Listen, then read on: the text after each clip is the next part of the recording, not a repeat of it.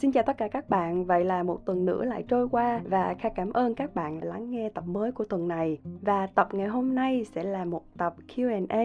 Kha thấy rất là đúng đắn khi mà mình có một cái section Q&A cho kênh này bởi vì các bạn giúp cho Kha có cái nhìn thật sự rất là khác và rất là đa dạng. Dù là Kha không thể trả lời tất cả các câu hỏi của các bạn được, nhưng mà Kha sẽ cố gắng đưa ra những cái ý kiến riêng từ chính trải nghiệm của mình. Các bạn có thể nghe và xem nó như là một lời khuyên, chứ đừng nghĩ đó chính là cái câu trả lời cho cuộc đời của các bạn nha. Và Kha không bao giờ muốn các bạn nghĩ ý kiến của mình chính là câu trả lời luôn luôn đúng và bắt buộc là các bạn phải nghe theo đâu.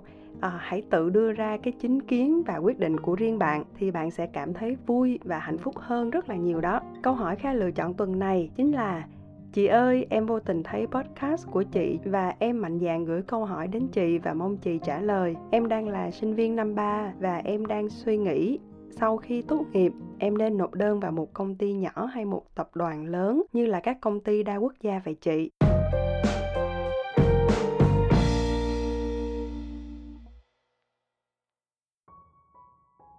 sau khi đọc câu hỏi của bạn á Kha vừa buồn cười mà thật sự cũng rất là vui nữa. Bạn biết vì sao không? Buồn cười á, là bởi vì Kha tưởng mình là một cái loại thú dữ nào đó mà bạn phải mạnh dạn gửi câu hỏi đến mình. Bởi vì thật sự kha cũng không có thể nào mà ăn thịt bạn được đâu bạn ơi. Còn vui là bởi vì kha thấy các bạn bây giờ à, rất là giỏi. Chỉ mới có năm ba đại học thôi nhưng mà cũng đã có một cái sự chuẩn bị và dự định cho tương lai rất là rõ ràng. Và bạn biết được là mình nên làm gì để sau khi mà ra trường tìm việc nó không còn bỡ ngỡ nữa. À, chẳng bù với kha ngày trước đâu. Mãi đến khi kha ra trường rồi nhưng mà kha vẫn còn chưa biết là mình nên làm gì cả với câu hỏi của bạn, tất nhiên kha cũng có một cái sự quyết định của riêng mình, nhưng không ai giống ai cả. Ừ, mỗi người một quan điểm, một hoàn cảnh, một xuất phát điểm khác nhau.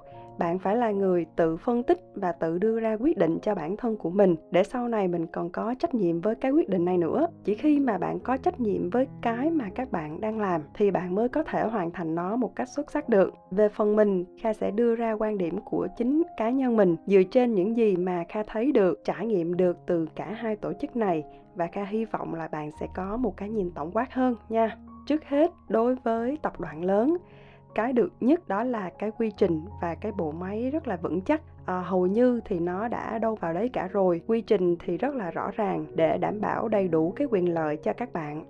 Khi mà bạn tham gia vào một công ty lớn đó bạn cũng rất quan tâm đến bảo hiểm y tế nè bảo hiểm xã hội nè khi mà ở một công ty lớn bạn không phải quá bận tâm về điều này nữa bởi vì họ đã có quy trình rất là rõ ràng rồi. Tuy nhiên bởi vì nó khá là lớn nên đôi lúc quy trình nó hơi phức tạp một chút xíu à, rất khó để linh hoạt và cái gì cũng phải theo sop cả nên cần cái sự kiên nhẫn của các bạn. Có rất là nhiều người cho rằng khi mà mình vào một tập đoàn lớn á, thì bạn sẽ rất khó để thể hiện cái sự sáng tạo.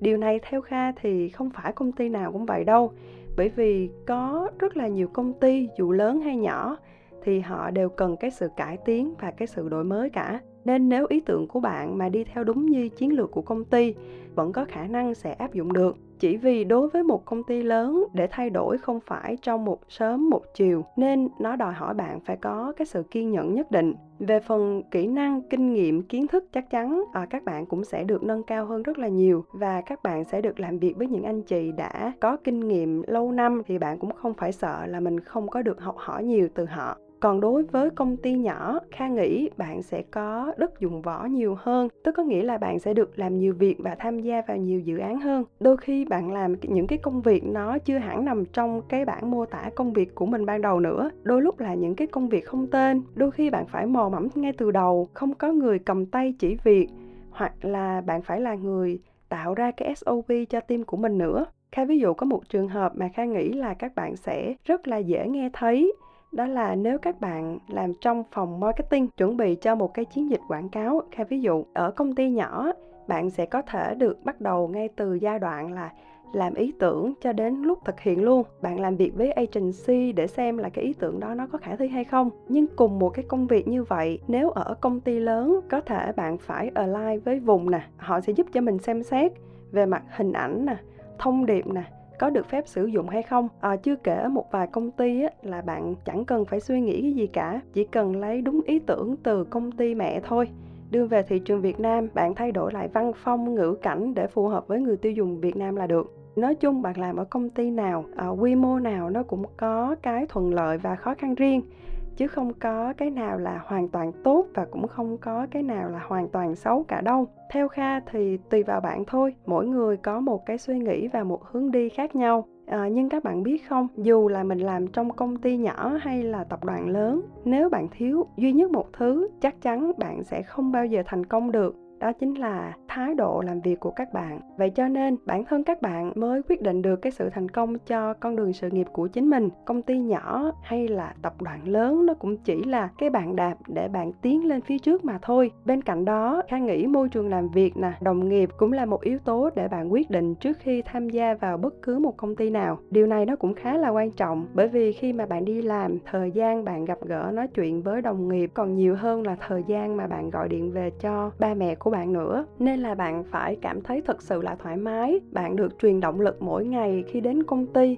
bạn mới có khả năng để trụ lại lâu được. Khi mình mới đi làm á đừng quá quan trọng cái việc à, lương nó phải được bao nhiêu trên 10 triệu hay là trên 20 triệu thì mình mới đồng ý để đi làm. Mà mình hãy nghĩ đến công việc này nó cho mình kỹ năng gì cho mình kinh nghiệm gì nó có đúng với cái kế hoạch phát triển bản thân hay không. À, kha lúc nào cũng tin một điều rằng nếu mình đã làm việc hết sức thể hiện bản thân của mình rất là tốt thì công ty sẽ cân nhắc bạn cho một cái vị trí tốt hơn. Hoặc là nếu có đi sang một công ty khác đi chăng nữa, bạn cũng sẽ có được cái mức lương mà bạn mong muốn. Và cuối cùng, kha chúc các bạn thật thật thật là thành công. Và hẹn gặp lại các bạn trong tập tiếp theo nha. Bye bye!